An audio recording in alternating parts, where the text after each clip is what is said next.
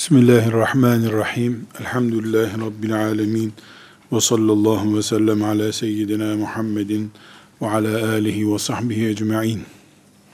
Kıyamete kadar kardeş olmanın itikadımız açısından ve hayat pratiğinde ne kadar önemli olduğunu vurgularken dedik ki bu ümmetin Peygamber sallallahu aleyhi ve sellem'den gelen mirasının sahibi alimlerdir. Resulullah sallallahu aleyhi ve sellem cahiliye hayatı yaşayan kalabalıklar arasından mümin kardeşler topluluğunu kurduğu gibi alimlerin de kıyamete kadar mümin kardeşler arasındaki kardeşlik bağlarını canlı tutmaları alimliklerinin gereğidir ümmetin avamının da alimlerin bu konumunu hak ettikleri saygın bir kıvamda tutmaları görevidir. Eğer bir alim sadece abdesti öğretiyor, namazı öğretiyor da müminlerin kardeş olmaları ile ilgili Allah'ın muradını tahakkuk ettirmiyorsa o alim peygamber varisi olmak konusunda sıkıntılıdır. Aynı şekilde alimlerin konumunu bildiği halde müminler, peygamber vekili olduklarını bildikleri halde, ümmetin gençlerini, ihtiyarlarını, kadınlarını, erkeklerini bir arada tutacak konumlarına karşı laubali, saygısız, veya kıymet bilmez bir şekilde alimlere tavır gösteriyorlarsa o zaman ümmetin avamı yani alim olmayanları da kabahatlidir. Allahu Teala'nın razı olmayacağı bir çizgi üzerindedirler. Peygamber sallallahu aleyhi ve sellem vefat ederken kardeşler topluluğu bırakmıştır. Ve son ifadesi haçta siz kardeşliğinizi koruyun, birbirinizin boynunu vuracak çizgiye gelmeyin talimatıdır. Ümmet olarak alimler de bundan mesuldürler. Avam da bundan mesuldür. Namazı koruduğumuz gibi, namazı öğreten alimi koruduğumuz gibi, kardeşliği öğretmesi gereken alimi de koruyacağız. Alim de bu kıymeti bilecek, konumunu hiçbir zaman kaybetmeyecek dedik. Burada bu bölümde farklı örnekler üzerinden farklı başlıklarda alimlerin ümmeti bir arada tutmasının önemini öne çıkaracağız. Daha ashab-ı kiramdan itibaren bu ümmetin alimlerinin bu konumu bu şekilde devam ediyor. Alimler Resulullah sallallahu aleyhi ve sellemin varisleri olarak ana çizgi üzerinde yüzde bir oranında bir eğrilik gösterdiklerinde veya yüzde bir oranında yanlış yaptıklarında bu avama yüzde doksan belki yüzde yüz yanlış ve eğri olarak yansır. O sebeple alimler kendilerinden fedakarlık yapacaklar, ümmeti fedakarlığa mecbur etmeyecekler. Alim kendisi yıpranacak, ümmeti yıpratmayacak. Alim odur. Alim içine gömecek ama ümmeti gömmeyecek bir yere.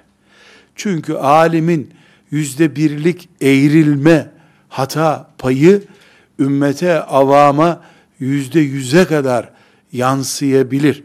Ashab-ı kiram İslam'ı böyle anladılar. Ümmetin büyükleri böyle yaşadılar. Bu asırdaki abuk subuk düşüncelerin sahibi insanların kendilerini alim zannetmeleriyle bu çizgiyi değiştirmeleri mümkün değildir. Ashab-ı kiram üzerinden çok hassas bir örnek vermek istiyorum.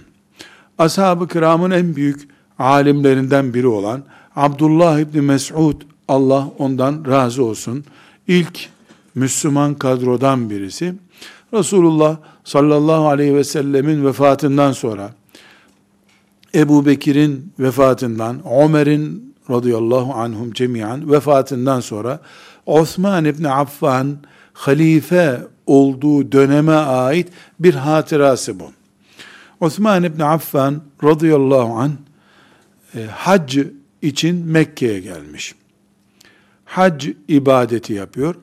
Şeriatımızın hac ibadeti ile ilgili ana kurallarından biri İslam'ın devletinin başında kim varsa gelir Müslümanlara hac yaptırır ya da bir naibini, vekilini gönderir. Sen bu sene haccı yaptır Müslümanlara der. Usul böyledir. Osman radıyallahu anh kendisi hacca gelmiş. Hac esnasında Mina'da e, namaz kıldırıyor. Öğle namazını dört rekat olarak kıldırmış. Halbuki Resulullah sallallahu aleyhi ve sellem Efendimiz o namazı iki rekat olarak kıldırmıştı. Abdullah İbni Mesud da cemaatin içinde yani Osman'ın kıldırdığı namazda o da namazı kılıyor. Bu Peygamber sallallahu aleyhi ve sellemin yaptığı sünnete bir ters hareket. Yani Resulullah aleyhissalatü vesselam orada iki rekat kıldı öğle namazını. Ee, Osman ise dört rekat kıldı. Namazdan sonra Abdullah İbni Mes'ud'un etrafını kuşatıyorlar. O, o namaz kılınmış, Osman gitmiş gideceği yere. Demişler ki, sen Osman'ın dört rekat kıldırırken, iki rekat kılmamız gereken, seferilikten dolayı iki rekat kılmamız gereken öğle namazını bize dört rekat kıldırdığını görmedin mi? Sen de burada cemaatten değil miydin? Evet gördüm dedi. Peki Resulullah nasıl kıldırıyordu diye sordular. İki kıldırdı dedi. Ebu Bekir nasıl kıldırdı? O da iki kıldırdı dedi. Ömer nasıl kıldırdı? O da iki kıldırdı. Hepsine ben katıldım dedi. Peki Osman'ın dört kıldırması yanlış mıydı? Yanlıştı dedi. Abdullah İbni Mesud ilk yedi Müslümandan birisi. İlk yedide İslam'a girme hızı bakımından. Osman İbni Affan Resulullah sallallahu aleyhi ve sellem Efendimizin iki kere damadı olma şerefine nail olmuş tamamen kendi meziyetleriyle farklı bir sahabi. Ortada bir Peygamber aleyhisselamın sünnetine aykırı bir durum var. İki rekatte selam verilmesi gerekirken seferi oldukları için dört rekatte selam veriyor. Sonra Osman'a bir şey diyemiyorlar.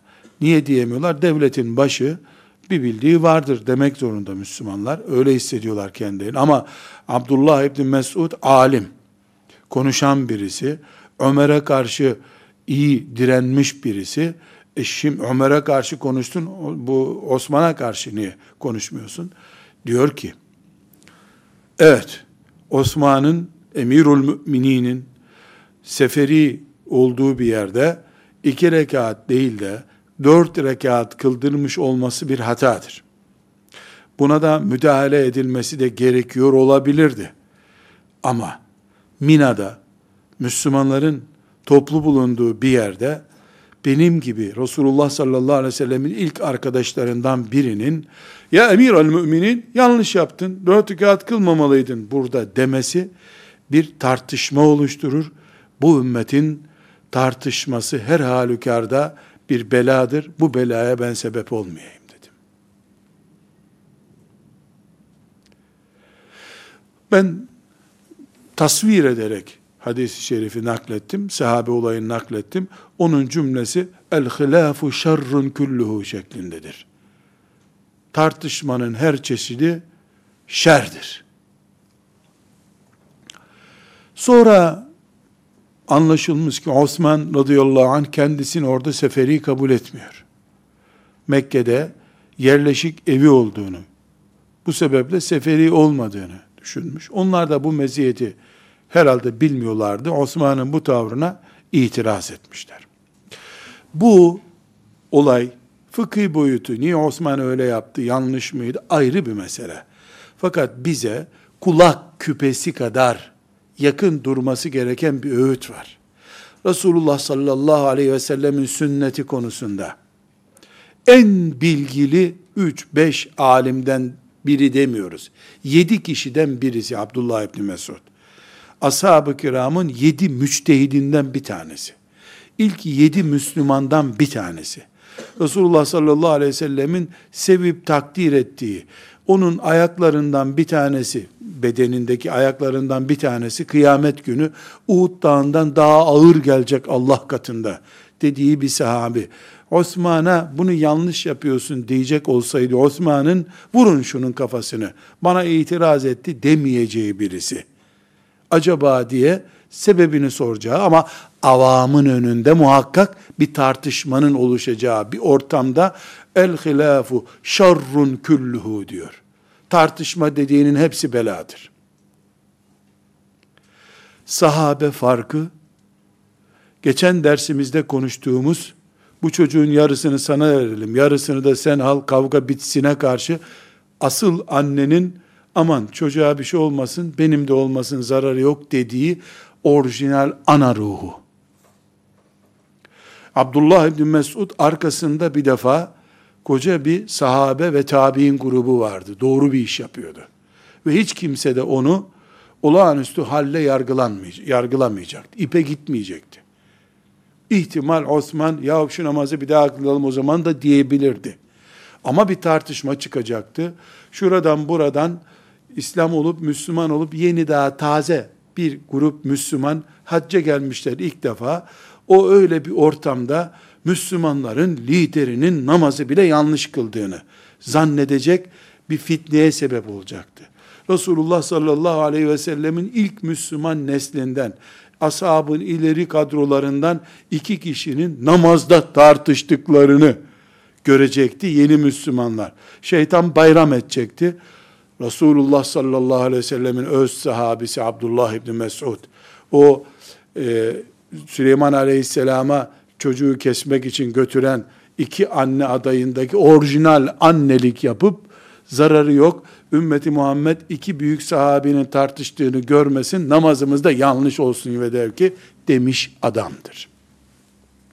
Bu olayı şimdi yani hacca yeni gelen 3-4 Müslüman ümmetin lideriyle ümmetin sahabisinin tartıştığını görmesin diye düşünen Abdullah İbni Mesud radıyallahu anh'ı gözümüzün önüne örnek koyalım ki ashab-ı kiram bu meziyetleriyle örnekler zaten.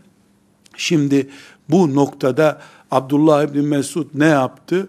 Medyada hayatta abdest nedir bilmeyen, belki hayatında alıp almadığı belli olmayan, zaten pamuk ipliğiyle dinine ve imanına bağlı milyonların önünde akaid kitaplarında, derin fıkıh kitaplarında bile çözümü muğlak meseleleri Ebu Hanife ile talebelerinin iştihat masasında aylarca tartıştığı meseleleri çok büyük bir keşifler yapıyormuş gibi medyada, sosyal medyada, yazılı medyada tartışan insanlar Abdullah İbni Mesud alimse alim midirler acaba? Ben ümmetimin akidesini savunuyorum, ümmetimi kurtarıyorum diye bu edebiyatı yapanlar medyada alim iseler Abdullah İbni Mesud nedir? Hangisinin tavrı analıktır? Hangisi kendisini kurban etmiş, hatta oradaki namazını kurban etmiş ama ümmetinin birliğini yüzde bir ihtimalde olsa sarsabilecek, sadece o hac pozisyonunda, o günkü pozisyonda, Mina'daki pozisyonda sarsabilecek ihtimali gündeme getirmeyen alim, sadece kendi haklı çıkmak için, doktora tezindeki bir konunun ne kadar önemli olduğunu anlatmak için, ümmeti Muhammed'in avamının önünde, o televizyonu Müslüman olmayanların da izlediği bir ortamda, bütün dünyada Müslümanların birbirini boğmasının örneği olarak medyaya yansıtılacağını bile bile tartışan mı alimdir? Abdullah İbni Mesud mu alimdir? Abdullah İbni Mesud'a nasıl içimiz radıyallahu anhı böyle doya doya söylüyor da bu Müslümana yazıklar olsun sana. Bir de alim biliniyorsun.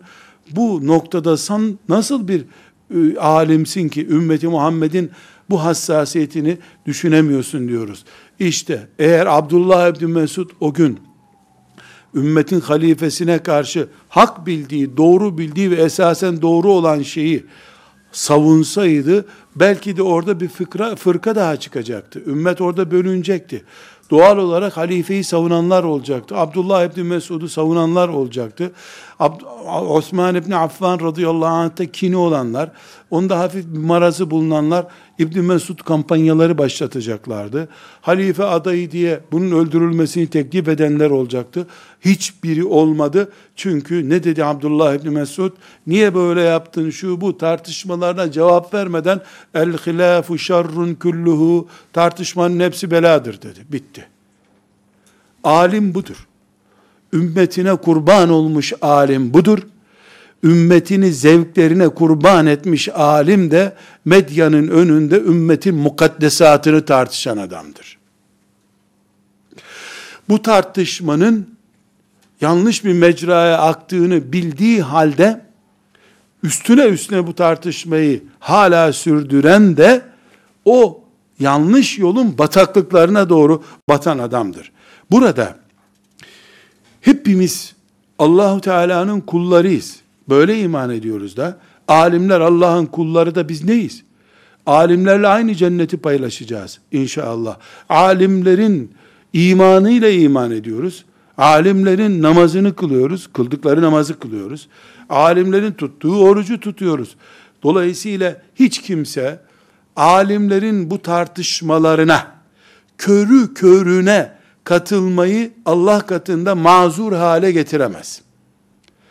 Yani şunu söylemek istiyorum. Alimler Abdullah İbni Mesud'dan ibret almalıdırlar. El hilafu şerrun kulluhu dedi kapattı tartışmayı. Ya çocuklar Osman şöyle yapmıştı ama aslında böyleydi diye bir tartışmaya bile girmemiş. Ortam tartışma ortamı değil. Neresi o? Mina. Herkes hacca gelmiş. Resulullah sallallahu aleyhi ve sellemin vefatının 15. senesi taptaze. On binlerce sahabi orada. Kimse İslam'a bir şey diyemiyor. Böyle bir ortamda tartışma şerdir demiş. Beladır demiş. Sen medyanın önünde bütün dünya şer güçlerinin bir mıknatısla oradan bir İslam'ın aleyhine bir cümle çıkarmak, çıkarmak için çırpındıkları bir ortamda tartışıyorsun iç sorunlarını Müslümanların dünya gündeminde eğlence konusu haline getiriyorsun. Sadece sen haklı çıkacaksın. Bu alimi kınıyoruz. Bu yanlış yapıyor diyoruz. Bile bile birliğimizi bozuyor diyoruz. Sen ana olsaydın çocuğunu kestirmezdin diyoruz. Ana değilsin sen. Sen ana olamazsın. Sen üvey annesin. Sen benim olmayan çocuk yaşamasın düşünüyorsun bir Müslüman kelime-i tevhidle cennete layık olduğu halde sen onu Allah'ın koyduğu cennete rağmen dünyada camiye koymak istemiyorsun. Seninki alimlik değil. Alimi kınadık. Abdullah İbni Mesud'un peşinden gittik. Burada önemli hassas bir çizgi açıyorum. Herhangi bir şekilde avamdan yani alim olmayan, müştehit olmayan herhangi bir Müslüman da e biz ne edelim? Biz körü körüne alimlerin peşinden gitmekle mükellefiz. Dolayısıyla biz mesul değiliz diyemez.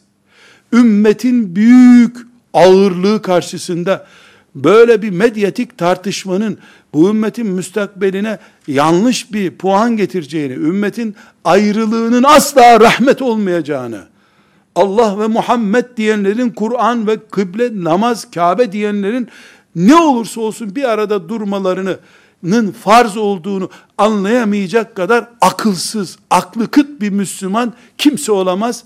Bu kadar akılsıza zaten iman da farz olmayabilir, namaz farz olmayabilir. Ümmetimin birliğinin Allah'ın muradı olduğunu, Resulullah sallallahu aleyhi ve sellemin birbirinizin boğazına sarılmayın diye veda haccındaki yevmun nehr, kurban bayramı günündeki son vasiyeti olduğunu, ne olursunuz birbirinizin boğazına sarılmayın diyen peygamberin ümmetinden birisinin anlamaması cahillikle örtbas edilemez. Bu hain paylaşımdan, şeytanın tuzağına gelmiş bu alimin istifade ettiği bu ayrılık otlarından o da çay yapıyordur. Çünkü alimler de bir nefis tatminliği en azından elde ediyorlar ümmeti parçalarken. Ne biçim alimle iseler eğer. Eğer alimse de alimlik hadi diyelim onların başına. Bu asırda alim bu kadar olur dedik diyelim. Abdullah İbni Mesud'un tırnağının altındaki kir olamazlar dedik hadi. Avam da o alemin e, çorbasını yapıp yediği şeyden çay yapıp içiyordur muhakkak. Yani bir nefis hazzı, tatmin olma, bir zevk alma söz konusudur ki ümmetinin parçalanmasının en azından dünya e, konjektürü açısından, dünya kültürü açısından yanlış olacağını anlayamayan bir insan da masum değildir. Böyle bir cahillik olamaz. Nerede cahil olabilir insan? Derin fıkıh meselelerinde cahil olabilir. Derin akaid ilmi konusunda cahil olabilir. Meleklere iman konusunda cahillik diye bir özür var mı? Kadere imanın Allah'ın emri olduğunu bilmiyorum diye bir özür söyleyebilir mi Müslüman? Ümmetin birlik ümmeti olduğunu ve enne hazi ümmetukum ummeten vahide sizin tek bir ümmetinizdir bu. Resulullah sallallahu aleyhi ve sellem önderinizdir. Resulullah'ın peşinden gidin emrinin Allah tarafından geldiğini anlayamayacak bir cahillik iddia edilemez. Hangi dünyada yaşıyoruz? Hangi dünyada yaşıyoruz ya? Böyle bir cahillik olur mu? Ümmeti Muhammed'i bu kadar ağır bir bataklığa çekmeye kimsenin hakkı yoktur. Neden? Bir defa madem sen cahilsin, ulema arasındaki tartışmaya niye taraftar oluyorsun? Medresede 10 sene oturup bu konuları yazmış çizmiş iki kişi tartışıyor. 10 sene bunu okudukları için birbirleriyle tartışıyor. 10 sene sen medresede okudun mu? Yok.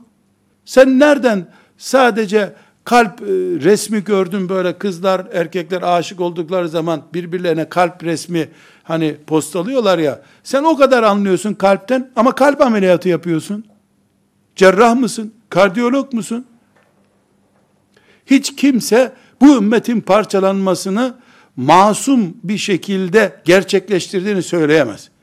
Ümmetim gidiyor, ümmetimin bahtında kara leke gibi duruyor. Alim de olsa katildir. Avamdan da olsa katilsin. Karışmaya ümmeti Muhammed'in alimlerinin tartışmasına sen de medresede 10 sene okuyunca karış. İşte futbol takımı mı zannettin ki? E bizim takımı tutacağız. Elbette hakem faul verdi, yanlış verdi. La bizim takım çünkü hep haklı olur. E, takım mı tutuyoruz? Yoksa Resulullah sallallahu aleyhi ve sellemi mi tutuyoruz? Futbol takımı mı bu ya? Maç mı seyrediyoruz biz? Boks ringinde boks mu seyrediyoruz ya? Ümmeti Muhammed'in alimlerinin bu hataya düşmemesi lazım. E düştü diyelim. Ya biz niye hataya düşeriz? İmamın abdesti bozulunca, bozulursa bozulsun. Biz abdestsiz kılacağız bu namazı diyen bir Müslüman var mı? Böyle bir özür olur mu ya? Abdestin bozuldu çek git kardeşim demiyorlar mı imama? Oturup başkası namazı kıldırıyor. Bozulsa da bozulması da bizim caminin imamı bu. Abdestsiz de kıldırsa makbuldür. Böyle bir Aptallık olur mu? Ya namazdan bin defa daha ağır bir tartışmaya kan ortamına sokuyor Müslümanları. Oturup beline bomba bağlamış bir delikanlının bir camide cuma namazı kılan şu veya bu renkteki bir Müslüman grubu bombalamayı teşvik ediyor ya. Bu, bu, bunun bunu yapana evet demek halklıkla, avamlıkla ne ilgisi var bunun? Bu avamlık değil, hainliğe ortaktır. Suç ortaklığıdır bu. Yataklık yapmaktır. Alimler de insan neticede onlar da oturup bu tip kuru teşvikçileri, reklamcıları görünce onlar da hızını alamıyorlar, daldırıyorlar onlar da. Onlar da daldırıyor. Bu tavukla yumurtanın birbirinden çıkması gibi bir olay oluyor bu sefer. Hayır.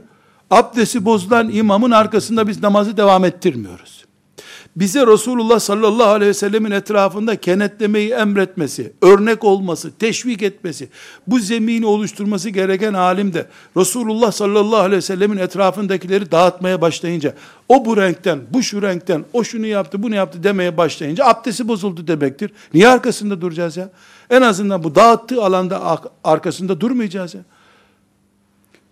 İçki içen, Medine'de içki içen bir adam, dayak yerken Resulullah sallallahu aleyhi ve sellem adama niye hakaret ediyorsunuz ya diye içki içeni müdafaa etmiş. Yani içki içenin içkisini değil. Hakarete karşı onu müdafaa etmiş bir peygamberimiz var bizim ya sallallahu aleyhi ve sellem. Burada masum olmak diye bir şey yok. Bu ümmetten değerli bir şeyimiz yok bizim.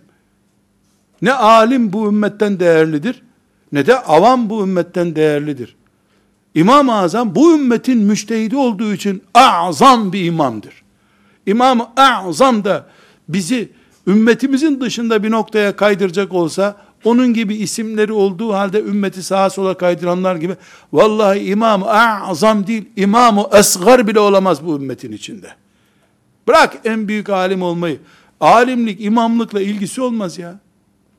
Onun için örneği unutmuyoruz. Abdesti bozulan imamın arkasında bir namazımız var zaten. Onu da abdestsizin peşinde mi kılacağız? Nasıl diyorsak ve yüzde yüz bu konuda haklı isek aynı şekilde zihni bozulmuş, kafası bozulmuş, ümmetten başka bir şey düşünen, sadece kendi mezhebini, sadece kendi tarikatını, sadece kendi vakfını, sadece kendi çalışmalarını örnek edinmiş veya hocasının veya abisinin veya geldiği ekolün sadece doğru olduğunu düşünen, onun dışındakileri itekleyip duran, asla ve kata abdestli değildir. Onun abdesti bozulmuştur. Biz namazımızı başka yerde kılarız.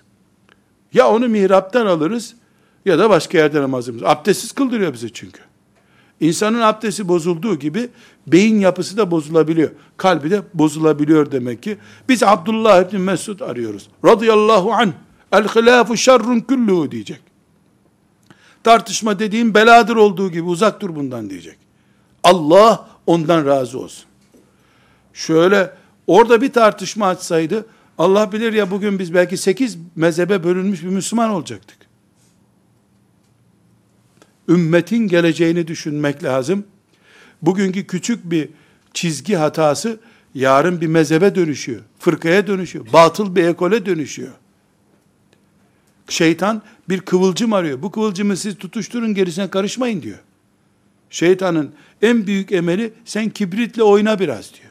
Ormanı yakmak onun işi zaten. Avam haddini bilecek, Madem sen ben avam biz, biz mesul değiliz. Hoca efendi ne buyurduysa peşinden gidiyoruz. Ne anladın ki sen hoca efendinin ne buyurduğunu? Niye o zaman usulü fıkıh okumuyorsun? Otur bir usulü fıkıh oku görelim seni.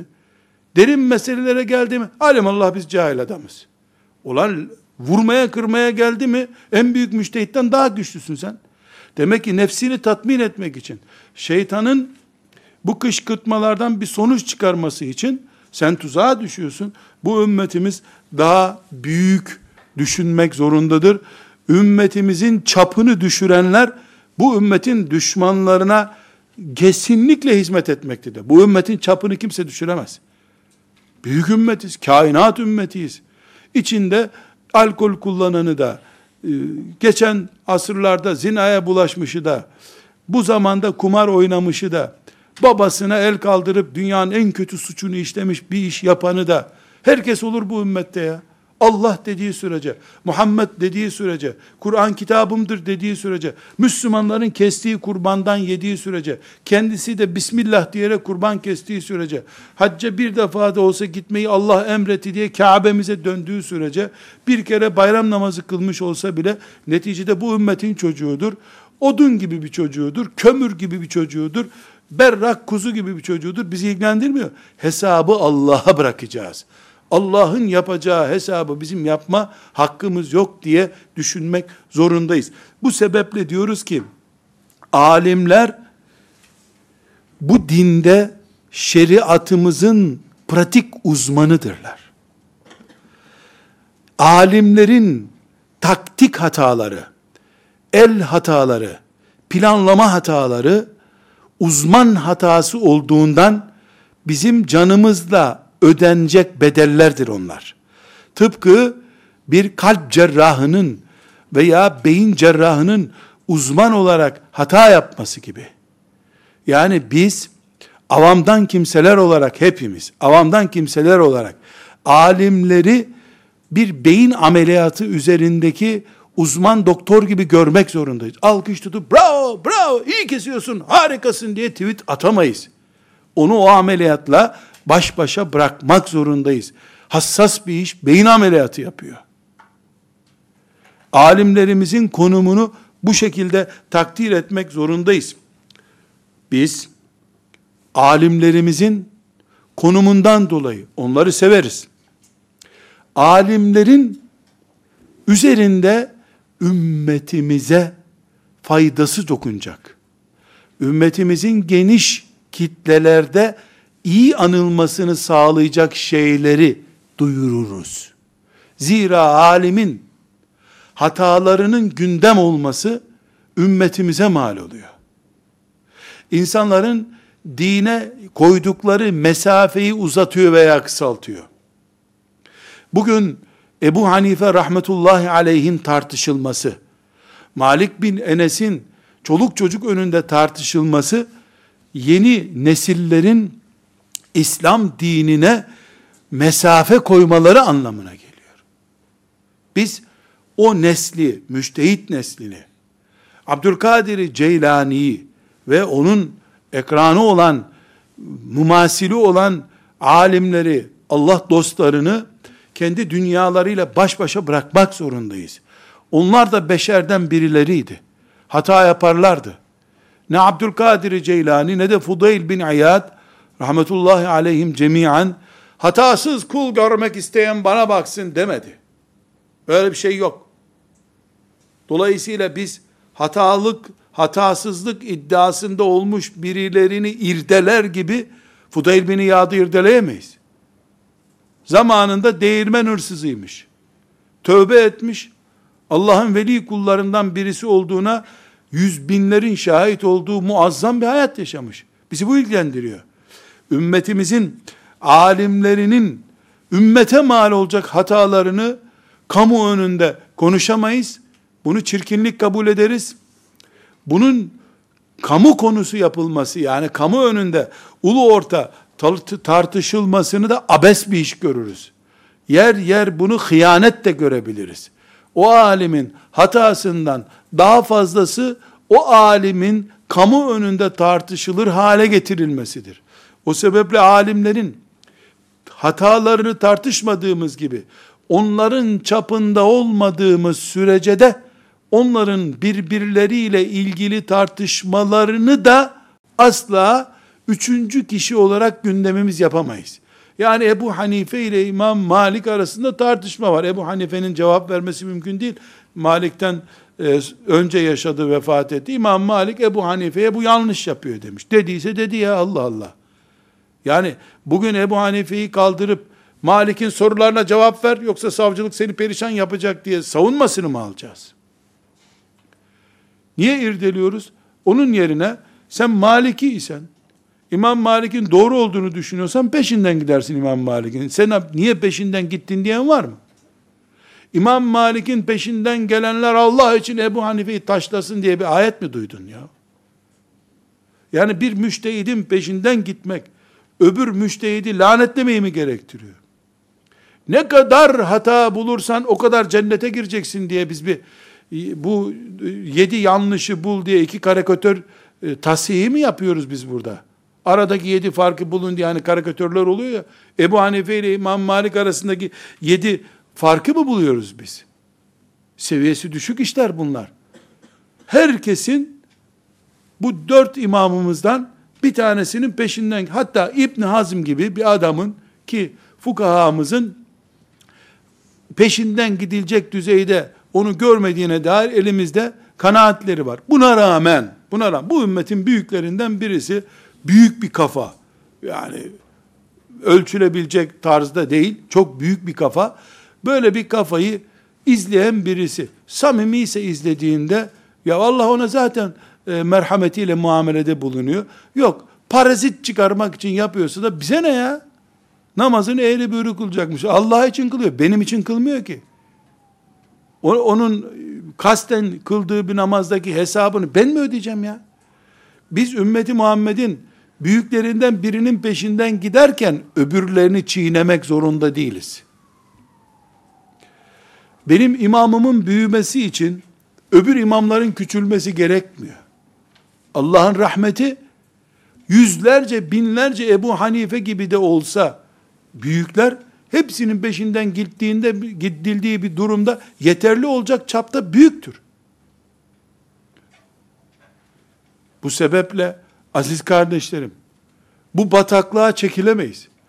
O günkü Ebu Hanife ile İmam Malik arasında var olduğu iddia edilen böyle bir şey yok ortada. Çünkü biri 50 sene önce ölmüş ya. 50 sene önce ölmüş bir adam öbürüyle nasıl tartışır? Sonraki öncekinin hatalarını bulmuş. Allah ondan razı olsun. Açtığı yol birileri tarafından beğenilmiş, Kurtubi gibi alimler, Kadı İyad gibi alimler onun peşinden gitmişler. Bu dünyada büyük bir has nasibi olmuş elhamdülillah. Onun peşinden gidilmesi Ebu Hanife ile savaşılmasını gerektirmiyor ilk asırlardaki örnekler olarak. Bu asırda da İmam Malik'in mesela o e, komisyon misyonunun bir benzerini temsil eden filanca hoca efendinin peşinden gidilmesinin hiçbir sakıncası yoktur. Tıpkı Ebu Hanife rahmetullahi aleyhin misyonunu temsil eden bir başka hoca efendinin peşinden gidilmesinin bir sakıncası olmadığı gibi. Nasıl Malik'in peşinden gidenler Ebu Hanife'yi kovalamadıkça benim peşimden gelmesinler demediği için İmam Malik böyle bir iddiada bulunmuyorlar. Bulunamazlar. Bulunmamaları gerekiyor. Eğer dertleri Allah ise, eğer İmam Malik'i put edinmedilerse, onlar Malik'in kulları değilseler eğer, İmam Malik'in kullarıysalar zaten seninle din farkları var. Aynı şekilde bu asırda da bir alimin peşinden giden birisi onu Allah'a yaklaştıracak, ona ilim öğretecek, yanlışını düzeltecek biri olarak görüyorsa bu asla kınanmamalı, yanlış görülmemeli ama burada ben mesela filan A aliminin talebesi olacağım, yüzde elli onun dediklerini yaparak sevap kazanacağım, yüzde elli de onun rakiplerini ezerek ancak sevap kazanabilirim. Düşündüğümüz zaman işte Abdullah İbni Mes'ud radıyallahu anh'ın bela dediği şey budur. Çünkü Rabbimiz farklı düşüncelerimizle bir olan Allah'ı bulmamızı, bin bir türlü tevil yapsak da Kur'an'ımızı dipdiri ayakta tutmayı emrediyor bize. Mezhebimiz ne olursa olsun Kabe'nin etrafında ortak dönmemizi istiyor. Neredeyse filanca hacca gittiyse bu sene ben gitmem la onların olduğu yerde ne işim var diyecek hale getirmişiz. Kabe ki ümmetin birlik ve teklik aynı yörüngede durmasının temsilidir.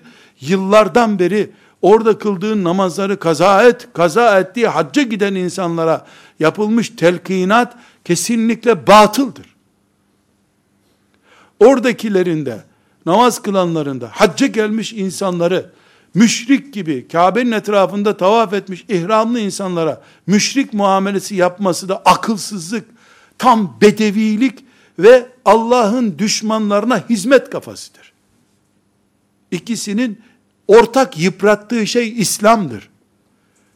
Kabe'sinde bile namazı kabul olmayan bir din, Kabe'ye gelene bile müşrik diyen bir anlayış, sapık bir anlayıştır. Birinin Arap olması, öbürünün Acem olması bir şey değiştirmiyor. Nasıl olsa din gidiyor. İkisi de maaşını alıyor bu arada. O hacca götürdüklerine güya imanlarını koruduğu, namazlarını koruduğu için haçtan topladığı paralardan keyif sürüyor. Bu da Kabe'nin son namusunu koruyan mücahit bir adam numarasıyla bu da orada ekmeğini yiyor. Ama tükenen İslam'ın enerjisidir. Dağılan ümmeti Muhammed'in birlik ve beraberliğidir maalesef. Halbuki Rabbimiz Maide suresinin 8. ayetinde hiç bu konularla ilgisi yok. Hiç bu konularla ilgisi yok. Müslüman Allah diyen, Muhammedur Resulullah diyen, Allah'ın kitabı diye Kur'an okuyan insanlara kafirlere karşı, zalimlere karşı, kan akıtan katillere karşı, cürüm işleyen zalimlere karşı, herkese karşı Müslümanın adaletle hükmetmesini emrediyor. Ya eyyühellezine amenu kunu kavvamine lillahi şühedâe bil kıst. Ey iman edenler, siz Allah'ın gözlüğüyle bakın. Allah için davranın davrandığınızda. Orijinal olsun davranışınız. Ve la yecrimennekum şena'anu kavmin ala ella ta'dilu. Bir milletin, bir grubun şu bu aşırılıkları, yanlışlıkları, hataları sizin orijinal davranmanızı, adil olmanızı engellemesin. İ'dilu. Siz adaletinize bakın. Huve akrabu takva. Takvaya uygun olan budur. Ya bir Müslüman elinde kılıcıyla, kılıcıyla ve silahıyla basma, basmak için, ayağını oraya koymak için girdiği bir toprakta bile hop hop rahat durun, orijinal davranın, ümmeti Muhammed kalitesinde davranın diye talimat görmüş Allah'tan. Aynı Müslüman düşman toprağına girdiğinde bile bunu Allah istiyor. Beyefendi camide namaz kılan Müslümanların bir kısmına müşrik diyor. Öbür kısmına sapık diyor. O bir kısmına şunu diyor. Ya Allahu Teala'nın zalimler grubu için koyduğu kuralı şöyle veya böyle iman etmiş, hacca gelip ihram girmiş insanlar için kullanmıyorsun sen ya. La yecmennekum şenânu kavmin ala allâ teâlâ. Onların işini Allah'a bırakacaksın sen. Bu adam yani senelerce cehennemde yanacak bir ya. Sen misin cehennemin görevlisi? Cehennemin hararet ayarını sen mi ayarlayacaksın? Ve la yecmennekum şenânu kavmin ala allâ. Sıradaki bir Müslüman bile yani savaş meydanında şurada buradaki bir uygulamada bile bir Müslümanın dikkat etmesi gereken bu kurallar böyleyken ya camilerde, medreselerde, beraber oturduğumuz vakıflarda, beraber kiraladığımız apartmanlarda nasıl birbirimize karşı düşmanca tavır sergileyebiliriz de bu ümmeti Muhammed'in e, içinde sindirilebilecek bir hareket olur. Nauzu billah böyle şey olur mu ya? Asla ve kata buna rıza gösteremeyiz. Hiç kimse bunu ben avamdanım ne anlarım diye tevil edemez. Beyefendi madem avamdansın sen bir şey anlamazsın. Teheccüd namazı kılmadığın zaman yandı gecelerin diyor sana. Niye kalkmıyorsun teheccüde? E biz sabahleyin işe gideceğiz diyorsun. E öbür alimi, öbür Müslümanı yerin dibine sokarken sabahleyin işe giden bir işçi değilsin ama. Medrese görmedin. Bir şey gördüğün yok. Ama maşallah hüküm vermede, tweet atmada bir tanesin. Şeytan her zaman basit taktikler kullanmaz. Bedeli ümmet olan büyük taktikler de uygular ama bizi çok basit gerekçelerle bu tuzağa düşürebilir. Burada müthiş bir örnek daha İbn Mesud'la başladık. İbn Mesud'la bitirmek istiyorum. Allah ondan razı olsun. Şefaatine ermeyi hepimize müyesser kılsın. Alimler İbn Mesud ile Ömer bin Hattab radıyallahu anhuma arasında yüzden fazla konuda farklı düşünce olduğunu tespit etmişler. Ömer'in bir şura meclisi var.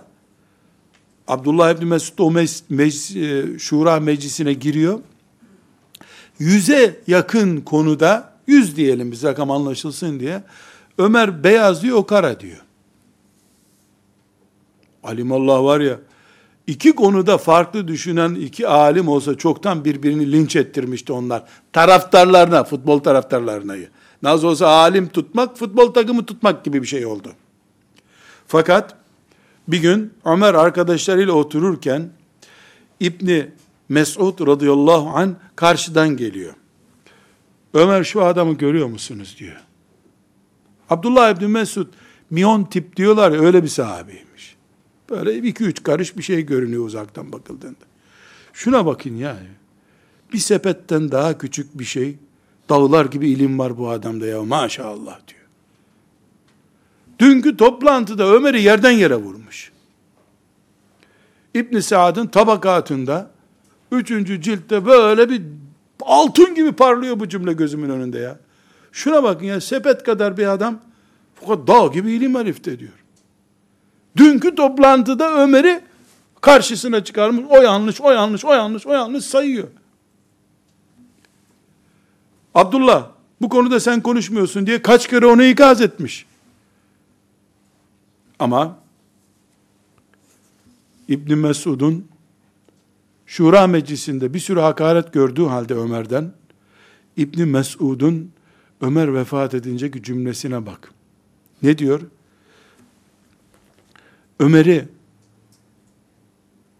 o kadar seviyorum ki diyor Abdullah İbni Mesud.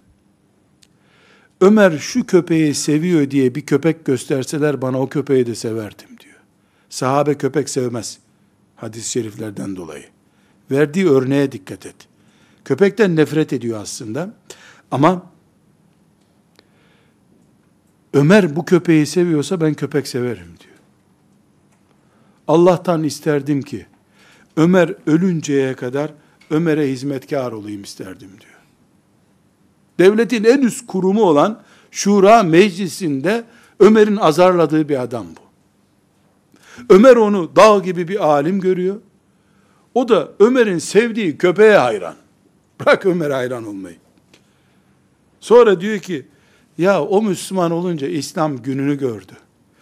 O hicret etti, insanlık kazandı. Böyle bir adamı nasıl sevmeyiz diyor. Bu sahabe kafası. Birbirlerine karşı böyleler ama bir şeyi unutmuyoruz. Bu sevgi doğru bildiği bir şeyi söylemeyi engellemiyor. Ömer yanlış yapıyorsun diyor.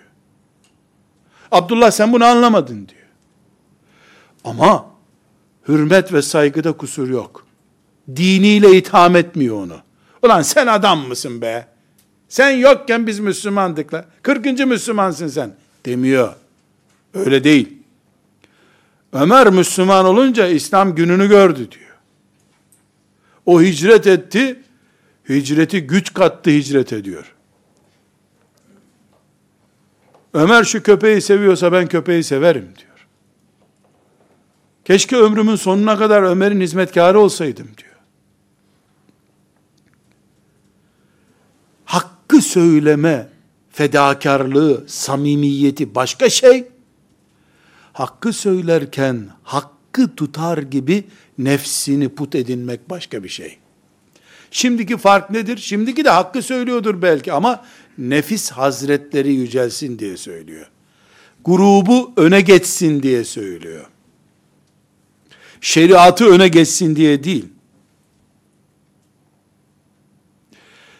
Avamsak avamlığımızı bileceğiz. Alimsek alimliğimizi bileceğiz. Ümmetine kurban olmayan alim, alim olmaz. Bu ümmetin birlik beraberliğini, kafirlerin karşısındaki dirliğini ve gücünü ön plana çıkarmayı beceremeyecek kadar avam olmak da odunluktur. Öyle avamlık da olmaz. Burnunu sokmazsın, sen de dinine hizmet etmiş olursun. Sadece şu gerçeği bir kere daha hatırlatmış olduk. Resulullah sallallahu aleyhi ve sellemin vekili durumunda alimler konumlarının kıymetini bilecekler. Onların etrafındakiler de asıl Resulullah'ın peşinde olduklarını aleyhissalatu vesselam ama alimlerin onlara kılavuzluk ettiğini, alimlerin de abdesti bozulursa arkalarında namaz kılmayacaklarını, git abdestini al gel diyeceklerini ve dolayısıyla hepimiz beraber şeriatımızı üstün tutmak, şeriatımızı ayağa kaldırmak için bu konumda olduğumuzu bileceğiz. Meselenin özeti budur. Velhamdülillahi Rabbil Alemin.